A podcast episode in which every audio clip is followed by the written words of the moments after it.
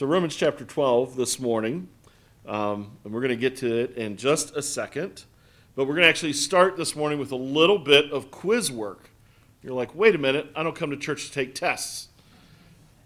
Sorry, then you're disappointed this morning. But a little bit of quiz work for you today. And um, I, first thing you'll see on your sheet there is a section, really, it's the definition of union with Christ that we've been working on. And it's got blanks that are left out. What do we? A pen. Oh, do you need a pen? Thank you, Jonathan. That is a good dig. If you need a pen, Jonathan's got a pen. Yeah, we've got a couple folks. Great. Awesome. Thank you, Jonathan. Uh, so the first thing you'll see there's a couple blanks, and I just want to encourage you to do the best you can. Try to fill that in, uh, and that would be immensely helpful to you um, as we work towards and work forward and remembering and understanding and thinking through these uh, these truths. Uh, it's been proven scientifically that just me compelling you to try to remember will help you to remember. Um, and so, if, if there's a built in expectation that I'm going to be asked or expected to try to produce this, then uh, it's going to help me to retain this information. I'm convinced this is uh, like lots of truth, honestly, in the Bible, but, but this one in particular, that unless it's really seeded deeply into our memory banks, um, it's very difficult to apply. So much of this has to do with a right comprehension and a right understanding of our position in Christ and how that has worked. Uh, and so I want to encourage you to do the best thing, best you can there. I'll give you the answers to it in just a moment. I shouldn't have told you that because now some of you are like, oh, well, I don't know to try. Um, please don't be that person. Um, this is for your good. The next thing you'll see there is also three questions. I want to encourage you to start thinking through those even this morning. One tool I think would be helpful to remind my heart every day of my union with the death and resurrection of Christ. What is something practically you could do to help remember that reality? Um, I've given a couple suggestions in the first, this is lesson three of eight. Uh, I've given some suggestions in the first two sermons about some ways that you could do that. You may have come up with some on your own. Uh, why is it important that I have the resurrection power of Christ at work in me to help me grow and change. Why does that even matter that I am in the resurrection of Christ? That means I am in that event and his power, resurrection power, the same power that raised Jesus from the dead is now in me. Why does that even matter? Why is that important? Um, to help you grow and change in particular. I encourage you again, maybe a sentence or two, think through that. And then the third one is one area of my life where I can see a deep need for change to be like Christ and why. Now, um, years and years ago, it, it's, it's ironic. Several years ago, I had somebody tell me, I, I'm about to give you a question. And they said, I hate it when you ask that question. And your question is really unhelpful. It's a stumbling block in my sanctification. They like so reacted to it. And it's, and it's kind of ironic because it's not original with me. It's, I'm quoting somebody else. So I, I, my response to them should have been, look, if you don't like that question, take it up with so and so. Paul Tripp uh, asks it this way to help folks, and I've, I've personally found it very helpful. Uh, because when I think about my life and I think, where do I need to grow to change to be like Christ, it's easy for me to actually get stuck because I can think of so many ways that I'm not like Jesus. And I'm like, oh, and um, when I when I would get overwhelmed by all these areas and things that I know in my life need to change, it's easy for me to give up or feel like giving up because there's so much that needs to be changed. There's no way I can change it all. What's the point? Kind of a mindset. Uh, and instead, Paul Tripp, I think, has been helpful in, just honestly, as a believer, responding to the presence of the Spirit in you. Well, where do you need to change first, and where do you need to change most? Just pick that one. if you're stuck, where, where do you need to change most? Where do you need to change first? Um, instead of being overwhelmed by all the ways you need to need to change, don't fixate on first and most. Was that really the first? that really like? It's just to help. It's just, it's just to help us. Um, and so, what, what's in the area of your life where you can see a deep need for change to be like Christ, and why uh, would that be the case? And so, if I even think back through them, some of the tools I, I gave to you were post it notes, reminders, songs, uh, memorize scripture, um, re listen through sermons, um, talk to other people about union with Christ. These are all practical tools you could use. Uh, why is it important you have the resurrection power? Because we really are talking about life from death. Apart from that power, you and I cannot change. Um, sanctification is not uh, get better, it's not self help, it is spiritually empowered transformation. Apart from the presence and the work of the Holy Spirit, you can't become like Christ. And, and by you, it's the royal we. We can't become like Christ. We need the power of Christ in us.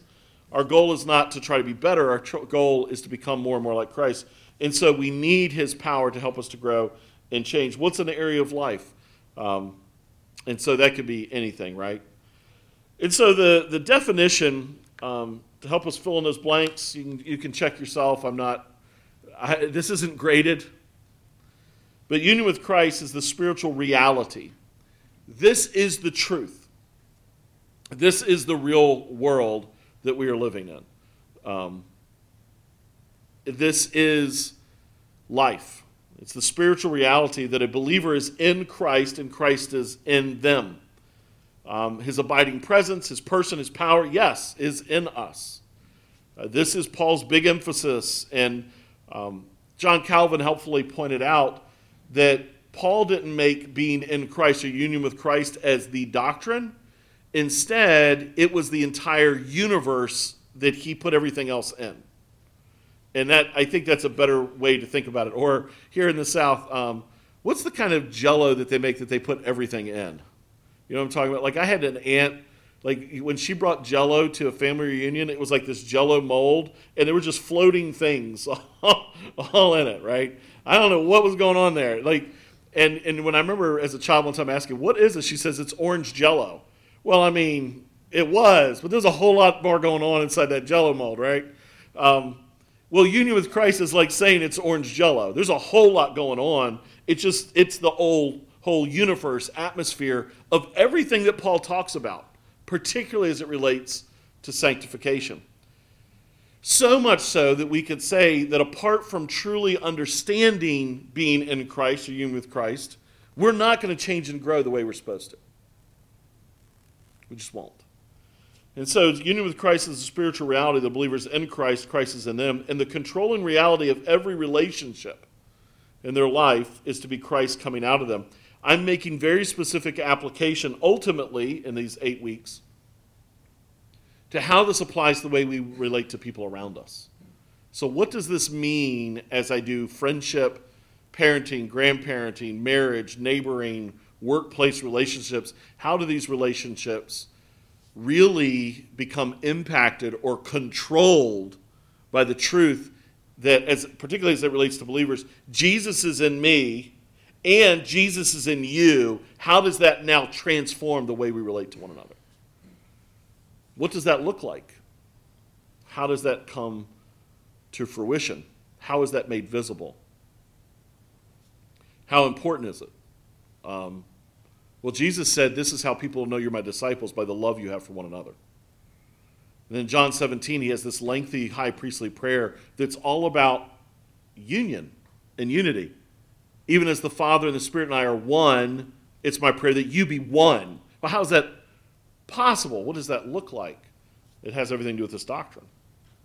This is central and core. And so it shouldn't be shocking to us then that the modern church movement is away from that and, and adrift from it. So uh, modern movements are be isolated. Come in, do your job, and leave.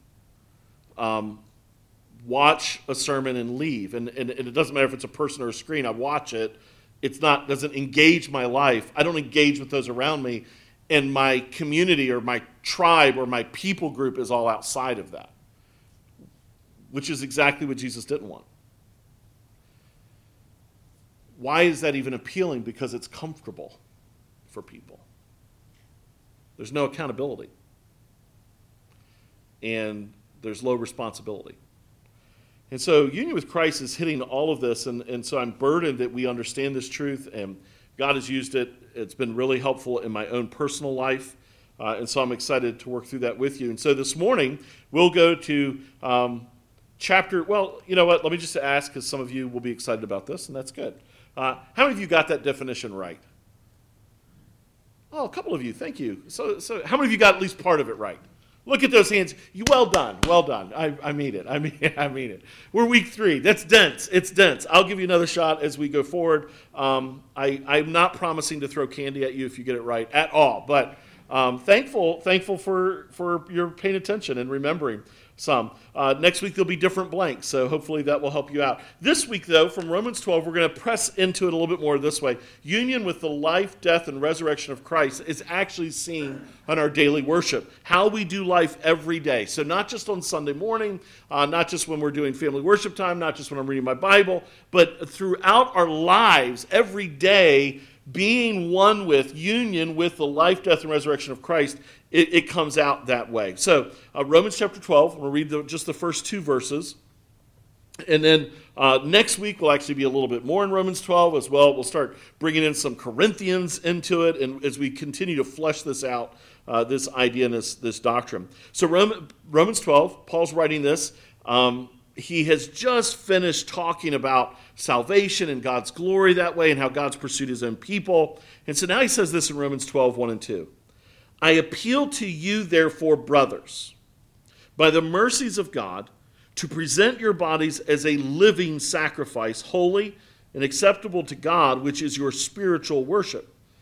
Do not be conformed to this world, but be transformed by the renewal of your mind that by testing you may discern what is the will of God, what is good and acceptable and perfect.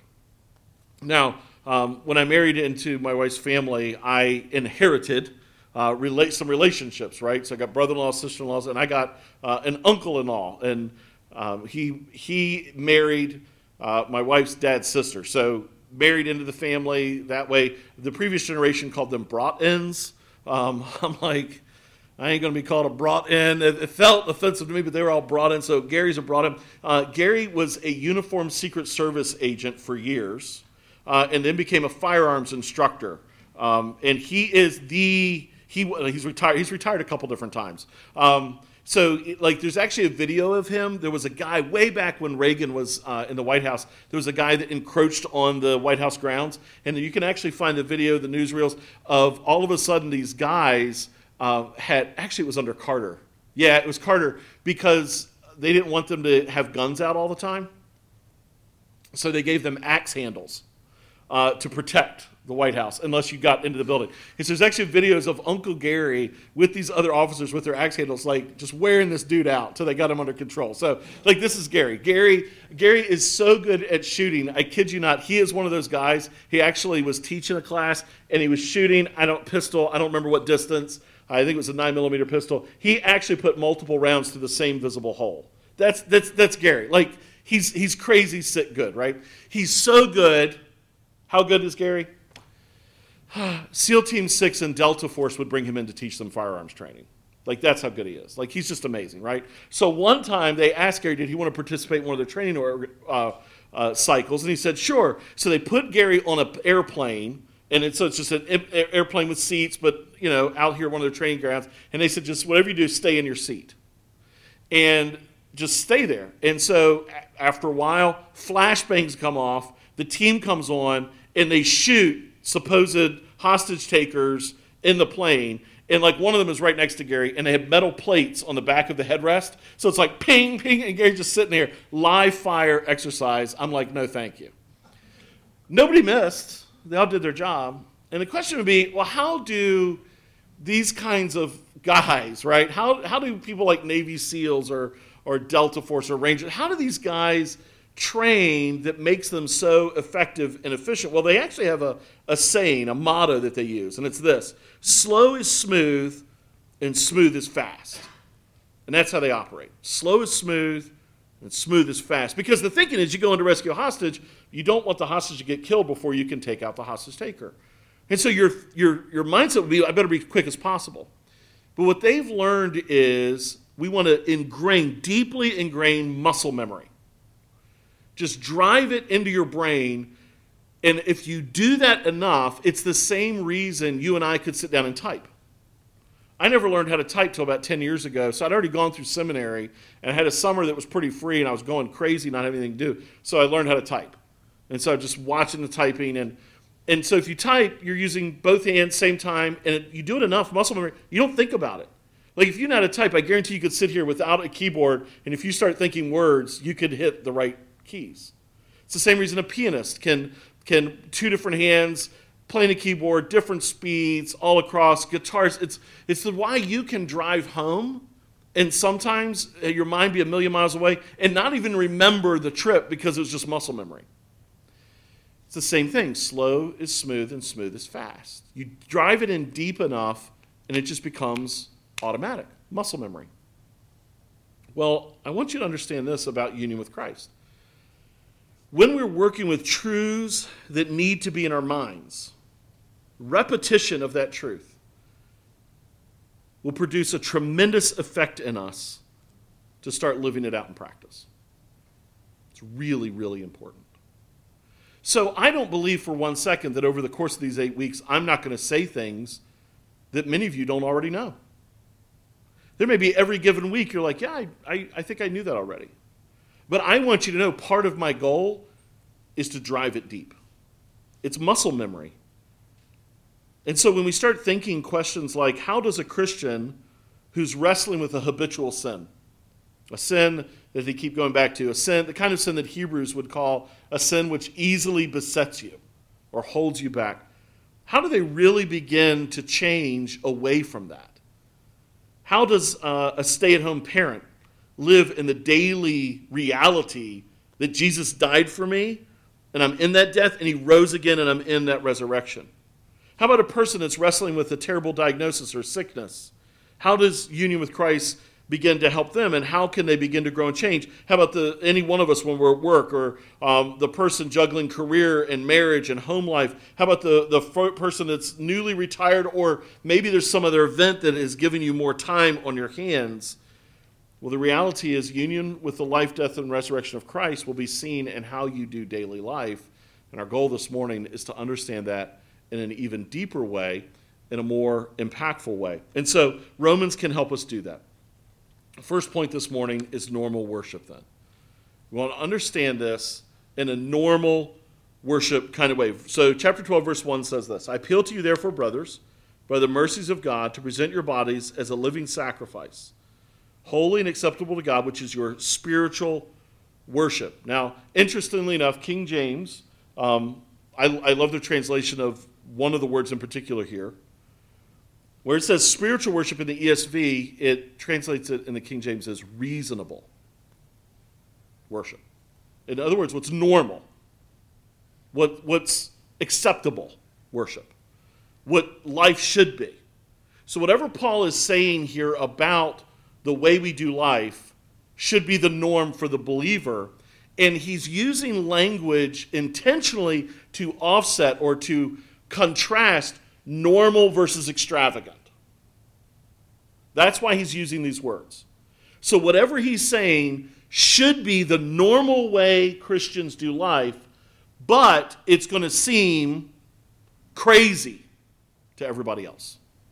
It's going to seem extravagant. Now, how do we understand the difference between maybe a normal or extravagant gift? I've got a number of gifts in my office that over the years people have given to me. Um, several years ago, a few years ago, my son, he loves Legos. I love cars. I love fixing things and building things, and so does he. And so it was one of the perfect kind of gifts. He got me as the Lego has a 67 Shelby Mustang Lego set. And so he got that for me. And so if you were to come into my office, it's sitting there on my desk. This is not little Lego sets it's like this big. It took hours and hours to build. It's super fun. I love it. And um, I'm not normally a Lego guy, but it was so much fun. It was really cool. And so for, at the time, a kid, um, to spend the lots and lots of dollars to buy his dad this gift. Is that extravagant or is it normal? Um, in my office, I have a early, early copy of Les Mis by Victor Hugo. Uh, running Away, one of my favorite novels of all time. And, and my wife got it for me one year. Uh, normal or extravagant? I have a Crown of Thorns woven by hand by Nick Dorocek, Ann Dorocek's husband. Um, that I know was involved some pinpricks and some thorn pricks and normal or extravagant. The, the one you see on the bottom right was actually a gift. It's an original art piece by Daniel Cummins and that he gave to me a number of years ago. I have a copy of Spurgeon's original sermon notes my wife and children gave to me one Father's Day. What makes a gift extravagant or normal? I think sometimes a gift is extravagant, obviously, when it costs a lot of money when it's a lot of dollars, when it's just been expensive. But, but the fact is, cost can be more than dollars, right? It can be time, it can be pain, it can be effort, it can, it can be knowing someone. What is it that makes a gift extravagant or normal? I think the, the difference is normal is just ex, is expected. It's, it's what would be obvious. Extravagant seems out of the norm easily enough. As I said in the King James, it's the word reasonable. A lot of even ESV study Bibles will point out here when you get to the spiritual worship word that, that it's rational service. It's what's expected, normal, logical. It's getting to this reality. Believers would normally present their bodies as a living sacrifice. Normative worship, normal worship, is an expected, understood, reasonable expression of praise to God. We would look at every single Christian then, based on Romans 12, and say, This is expected of you. In other words, if, if we were to talk about somebody um, doing family life and their child has a birthday. It's their eight year old birthday. Well, you know what? Let's do the double digits, the big one, 10, right? It's their 10 year, they turn 10. What would be a normal expression in that home for a 10 year old child? Could, could, we agree that at least wishing the child happy birthday would be normal? Like, could, could we all agree if the parents just ignored it, that's not normal? Uh, if they could afford it, based upon the income of the family, it, it, can we agree that it'd be normal to give the child some present of some kind? That like, and again, I think every family financially would be a different place. But if they could, if they could afford it, would it not be normal to, to give that child a present? Wish them happy birthday, give them a present. Would it be normal to say, "We love you and we're so glad you're in our home"? I think that'd be normal. Couldn't we all agree if if you met a child uh, or even adult, and you were to say, "Hey, uh, what was your tenth grade tenth birthday like?" Well, no, my parents didn't tell me happy birthday. I didn't get any presents. Nobody told me they loved me. Would, can't we agree that you would think that's abnormal? That's strange. So when we're talking then about Christian life, when I would say something like this to you, death to you every single day that looks and sounds like sacrifice for the sake of Jesus is normal. Every day. I think suddenly we realize why Paul's using these words because most Christians don't like to think and look that way, do they? What do you mean, like, Steve, I'm willing to die to myself for a season. I'm willing to give things up for a season. Lent, I love Lent. I can do 40 days of no chocolate.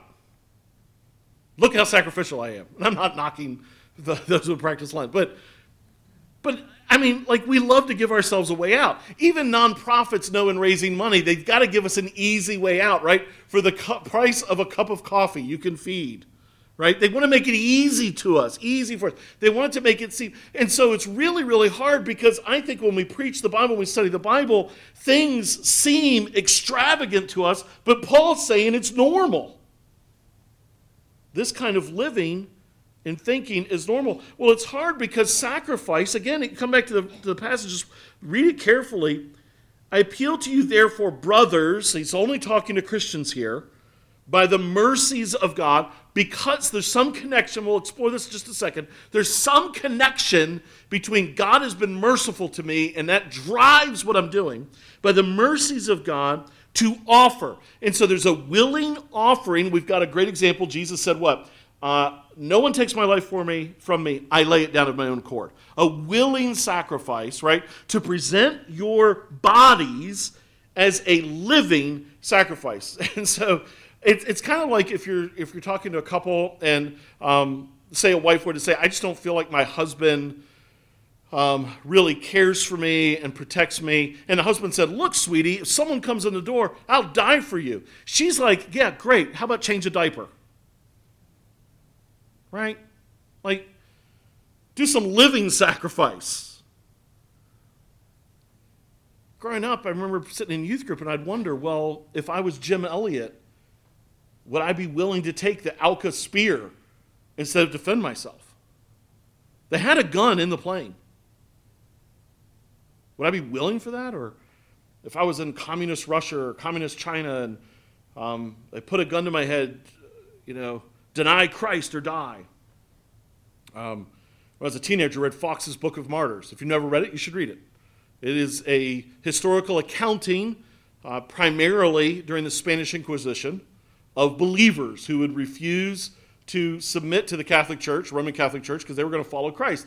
And, and I remember reading this, and one that I remember just jumped out at me that I was like, that one, I'm not, I, I want to believe that I would, but I'm not sure, is they had a dad there and they had his son in front of him, and they said, You recant or we're going to kill your son in front of you.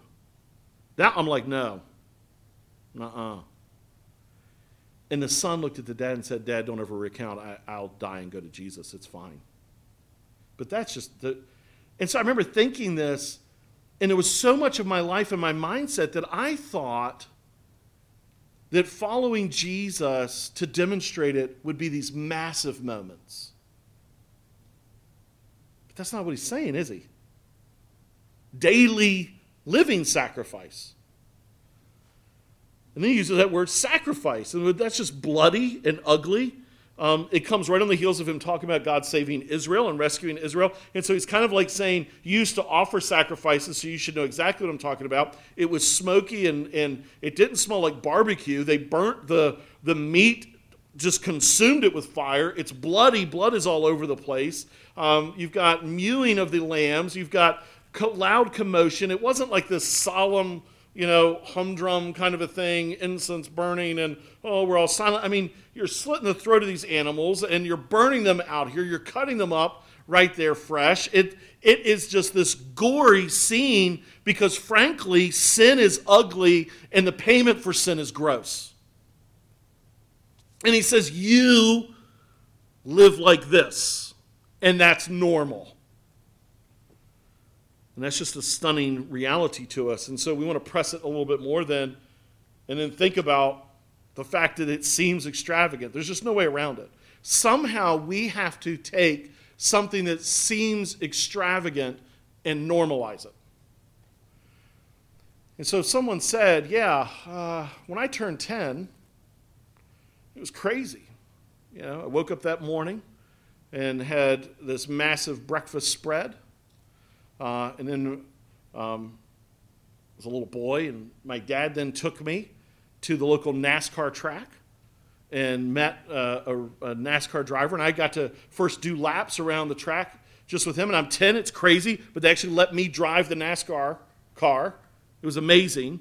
And then I went, and after we were done that, my dad took me to the shooting range, and I could shoot any gun I wanted to shoot. And then after that, we went and, and my parents had made me this huge steak dinner. And then we got to watch whatever movie I wanted to watch. I stayed with as late as I wanted to stay up. You'd look at me and say, now that was an extravagant birthday. How do we take that and make that normal? How do we take extravagant worship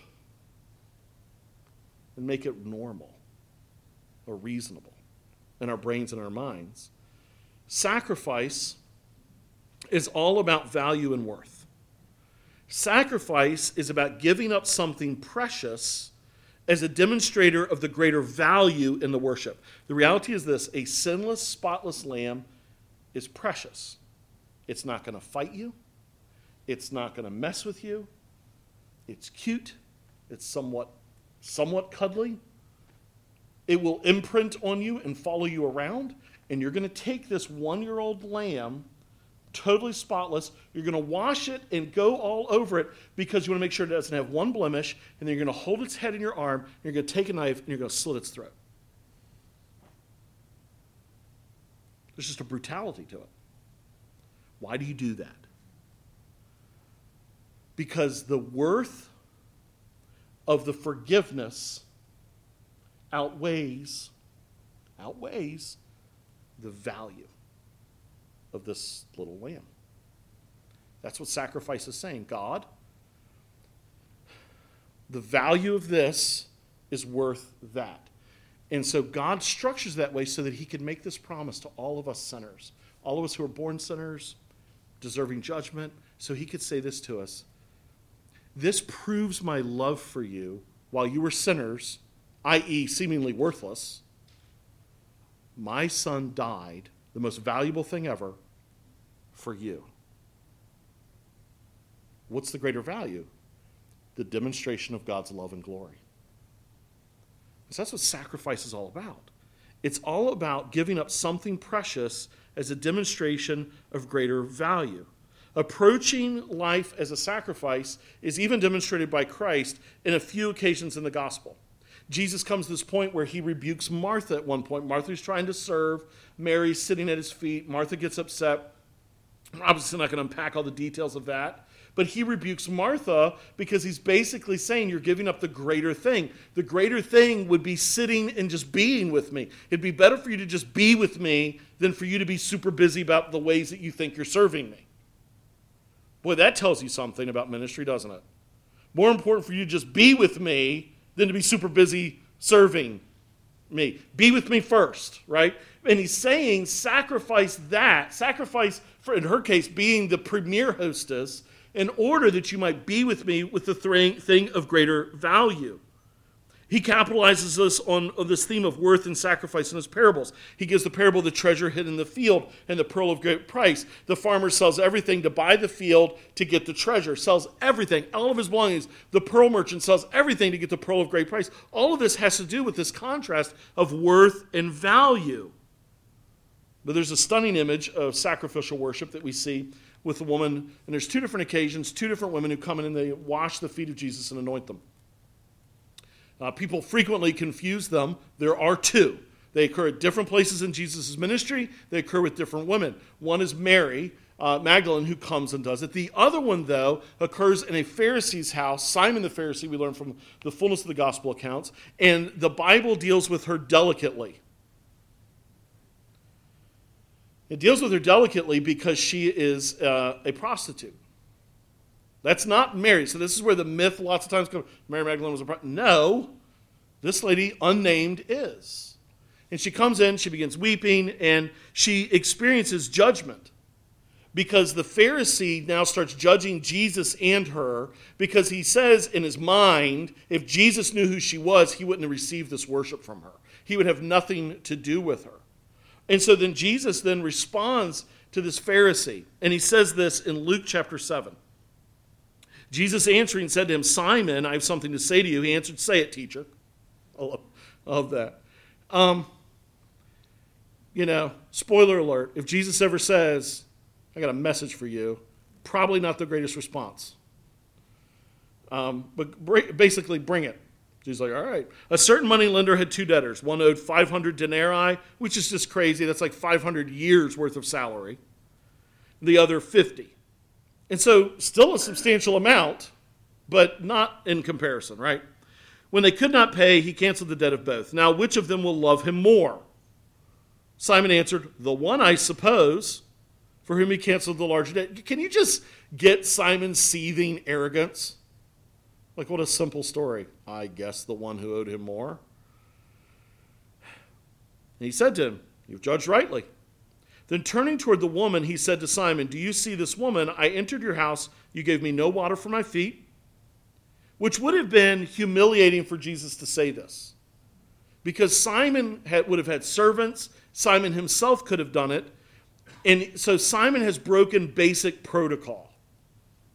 This is normal hospitality, and Simon has violated it. And so it's kind of a demonstration of Simon, you've been a bad host You invited me to your home. You don't even you aren't even a good host to me. You don't even do the basic things, but you're busy judging her. This is, this is just some of the undercurrent of what's going on culturally here. Do you see this woman? I entered her house. She gave me no water for my feet, but she has wet my feet with her tears and wiped them with her hair. A woman's hair is valuable today, was valuable then. It mattered a lot. It, it's just stunning.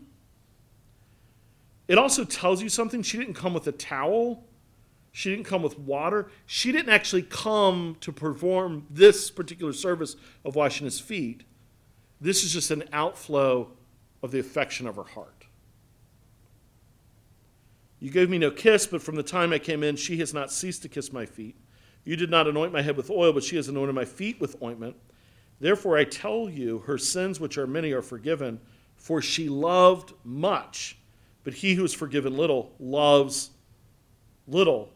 He said to her, Your sins are forgiven. Now, to make it very clear here, her love has not won her salvation. Her love is a demonstration of her salvation. The basics of the story are very plain. We actually don't have to dive too deep in, but let's give a one sentence summary. Worship that seems extravagant to others is normal to the one driven by grateful love. It does seem extravagant to Simon. It seems extravagant because of the tears, because of the drying with the hair, uh, the anointing with the oil. All of this seems like a bit too much. And it's totally normal to the woman and totally normal to Jesus to receive it because it is driven by gratitude. Now, let's do a little bit of audience interaction. A little bit of audience interaction, a little bit of participation. Help Steve out. What are some things we can safely say about anyone, Simon the Pharisee, or anyone who would think that that's extravagance? That's normal. Jesus basically says it's normal. She's been forgiven a lot. She loves a lot. This is a normal expression of love. What are some things we could safely say then about people who think that that's extravagant? Will. Yeah, they themselves are not a generous person. They're stingy people. I hold, uh, as the British would say, I keep myself to myself. Right? I hold the things I have not with open hands, but with tight hands. Right? Yeah, so they're by nature are selfish, ungenerous people. Good. I don't know if ungenerous is a word, I'm just making up things now. What are some other things we might say about folks like this who think that's extravagant? Yeah, Eric. Yeah, all he's thinking about is me. I'm, I'm, I'm me monster. I'm the center of this party. I'm the center of this, what's going on. Good. Yeah, these are good. Nicolette.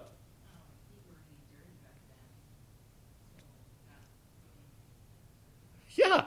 Um, there is a limit to my decorum of service and it doesn't involve the gross.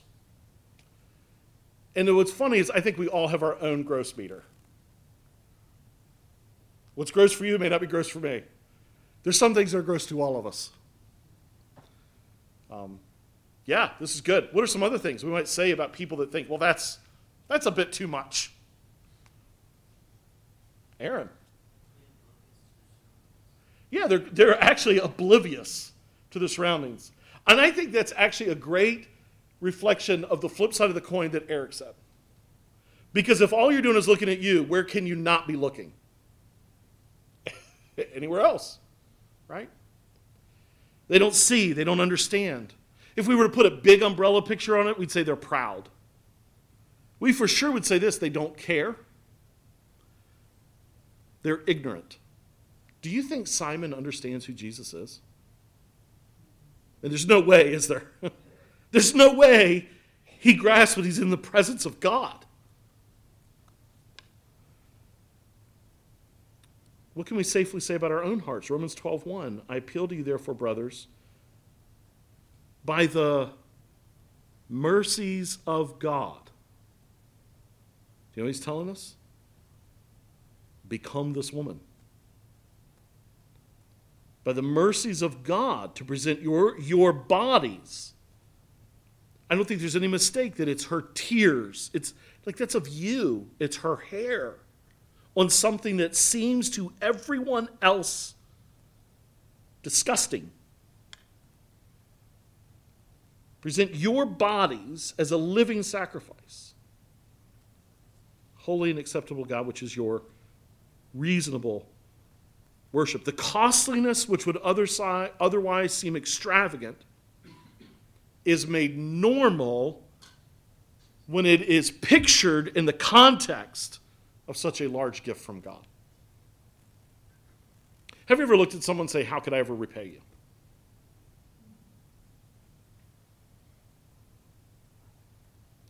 I'm an emotional guy. You know this. So I'll say this, try to say this without being emotional. Um, but the, the, the last cancer surgery that my wife had, they bring you back to sit and wait to talk to the surgeon. And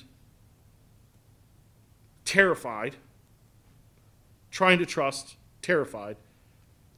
I think you can trust in the midst of terror by just doing the next right thing, just to be clear. I don't think it's one or the other. And Dr. Libby came in and he said, Everything's good. And I looked at him and I said, I could never repay you. You've given me a gift. With your skills, your talents, and your abilities, your time, your energy, your effort, you've given me a gift. I would have paid him anything.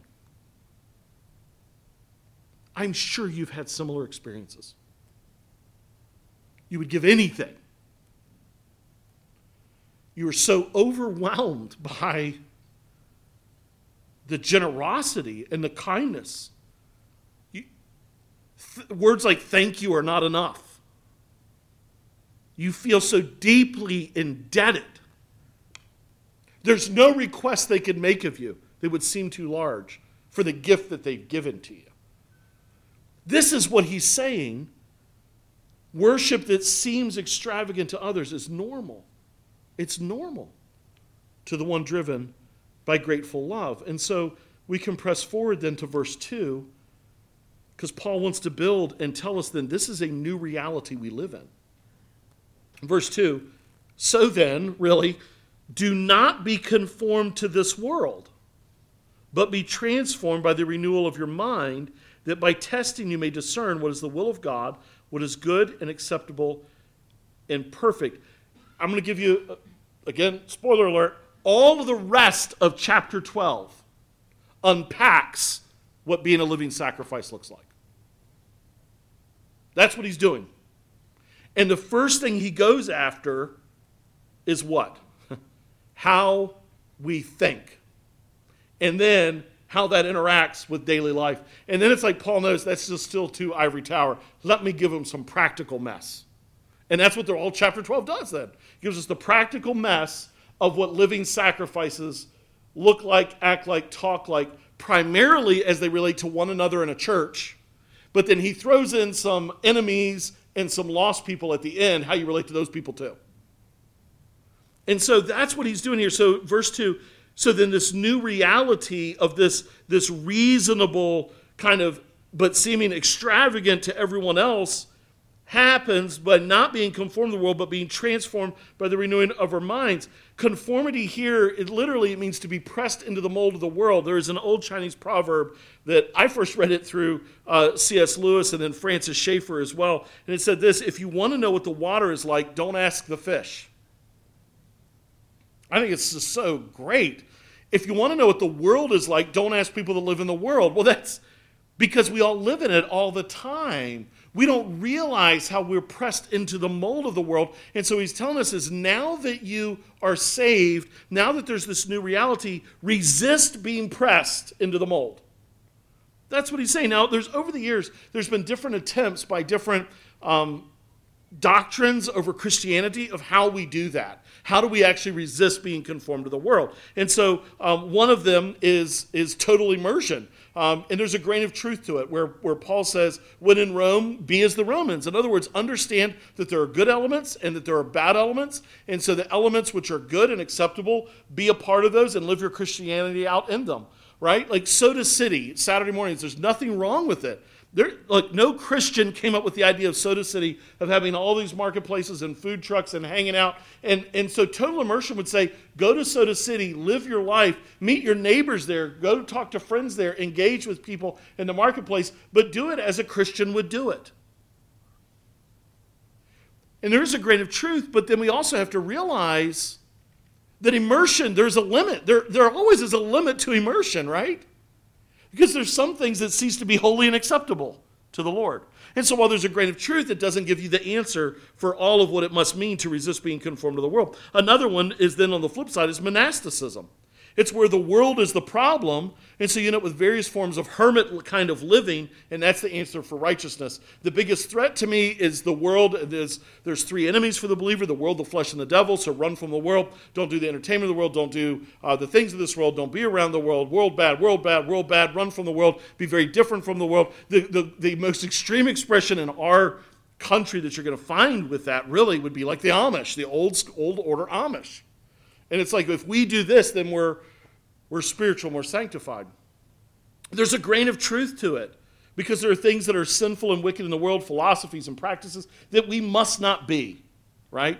Um, you are in the world, but don't be of the world. So there's a grain of truth to it, but it doesn't really ultimately work as a system. A third general approach has been to transform them then seek to transform the world. I don't like the wickedness of politics, so we need Christians who are politicians. I don't like the wickedness of judges. We need Christians who are judges. I don't like the wickedness of authoritarianism. We need Christians who are authorities. I don't like the wickedness of the art world. We need Christian artists. We need Christian musicians. We need Christian this, Christian this, Christian this. And we're going to transform the world and the culture. There's a grain of truth to it. It's like uh, Abraham Kuyper famously said there's not one square inch of this globe that God has not put his foot down and declared mine.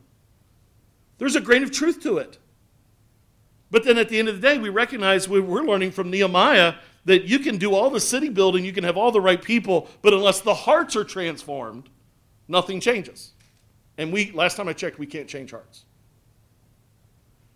And so they all have this seeming grain of truth, and there are good parts in all of them, but there are limits to all of them.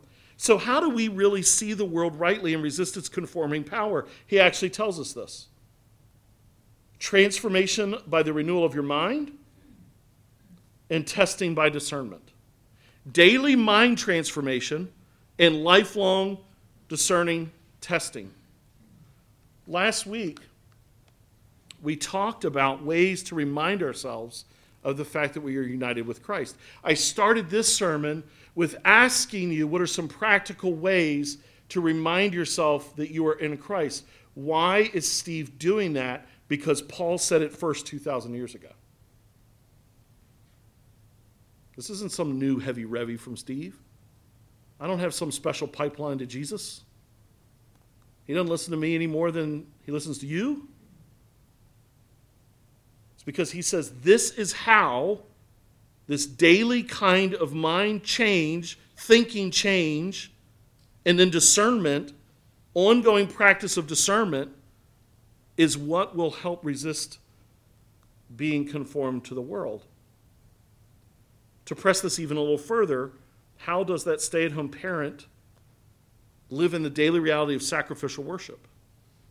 How about the person battling sickness, the, the, the man or woman at work, the, the, the person juggling career and marriage, someone with a lot of time on their hands?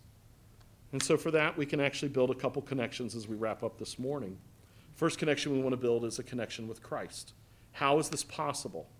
And I want to tell you this is only possible because Jesus is already in you if you're a believer. We are in Christ. This is only possible if you are in Christ. Romans 8, you know, Romans 12 is 12 chapters in. Shocking. Way back in chapter 8, Paul said it this way in verses 5 through 11 Those who live according to the flesh set their minds on the things of the flesh. But those who live according to the Spirit set their minds on the things of the Spirit. For to set the mind on the flesh is death, but to set the mind on the Spirit is life and peace. For the mind that is set on the flesh is hostile to God, for it does not submit to God's law. Indeed, it cannot. Those who are in the flesh cannot please God. You, however, are not in the flesh, but in the Spirit, if in fact the Spirit of God dwells in you. Anyone who does not have the Spirit of Christ does not belong to him. So, quick spoiler alert there either you've got the Spirit or you don't. Either you're saved or you're not. Everybody who's saved has the Spirit. That's his point. Verse 10, Romans 8 But if Christ is in you, although your body is dead, this flesh we live in, the Spirit is life because of righteousness. If the Spirit of Him who raised Jesus from the dead dwells in you, He who raised Christ Jesus from the dead will also give life to your mortal bodies through His Spirit who dwells in you. It is possible, hear me now, it is normal, normal for Christians to experience lifelong transformation of their minds and their lives in a way that matches the life and thinking of Jesus Christ. That's not extreme Christian. That's normal Christian. That's not sold out Christian. That's normal Christian. That's not on fire Christian.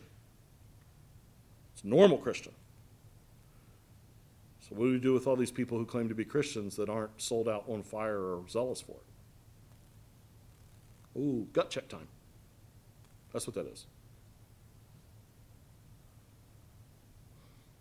How do I become less like Simon the Pharisee and more like the prostitute weeping? So, the other connection I think we need to build is the connection to our daily lives. And if you flip your little handout over, you'll see a feeble attempt at a way to help you build those connections. Because, even as the Navy SEALs teach us, right? We want to go smooth. We want to go slow, smooth, and that results in me being quick or fast. Want to ingrain this deeper in my mind. And so, if you have this chart in front of you, you have on one side truths of union with Christ, and the other side, you have your daily life, your daily existence. This is what I want to ask you to consider just for a few minutes as we wrap up this morning.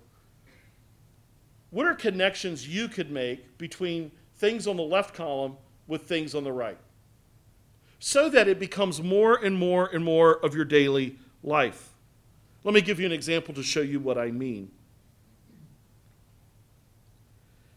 I think close to the bottom there on the left hand side, second one from the bottom says extravagant worship and a sense of gratitude.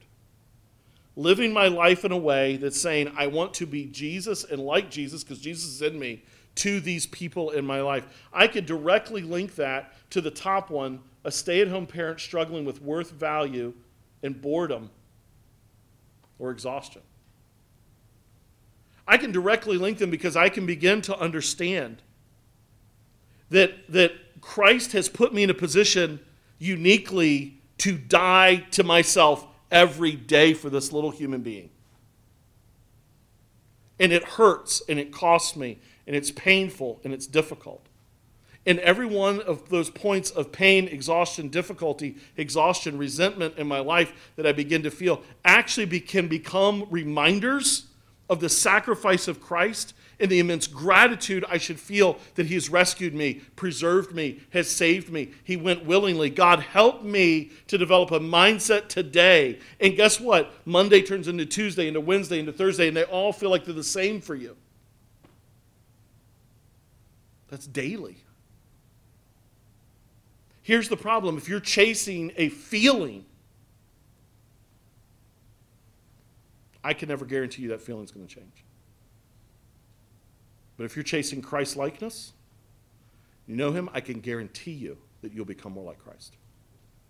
That's one way you can build a connection. I'll give you another one instruments of righteousness on the left hand side. We learned that last week. These, literally, my body, one of the ways it should be a living sacrifice is it should become a weapon, a tool in the hands of God to work towards righteousness. I can directly link that to having time on my hands or juggling career and marriage. How do I prioritize my career, my marriage, the things in my life? I'm going to choose God's top five priorities. And then anything else either fits in or it just goes out the window because I am intentionally going to use this physical form as a weapon in God's hand against wickedness. Build the connections. You don't need to build every one of them. It's not like um, you ever, you know, a little kid, grade school, you have those things. Draw a line between every single one of them. You don't have to do all of them. Can I just tell you this? Can I just beg of you to do this? Do two or three for your own life. Two or three ways where you can begin to understand and live every day. This is only possible because Jesus is in me and I am in him. And I want the worship of my life to be in such a way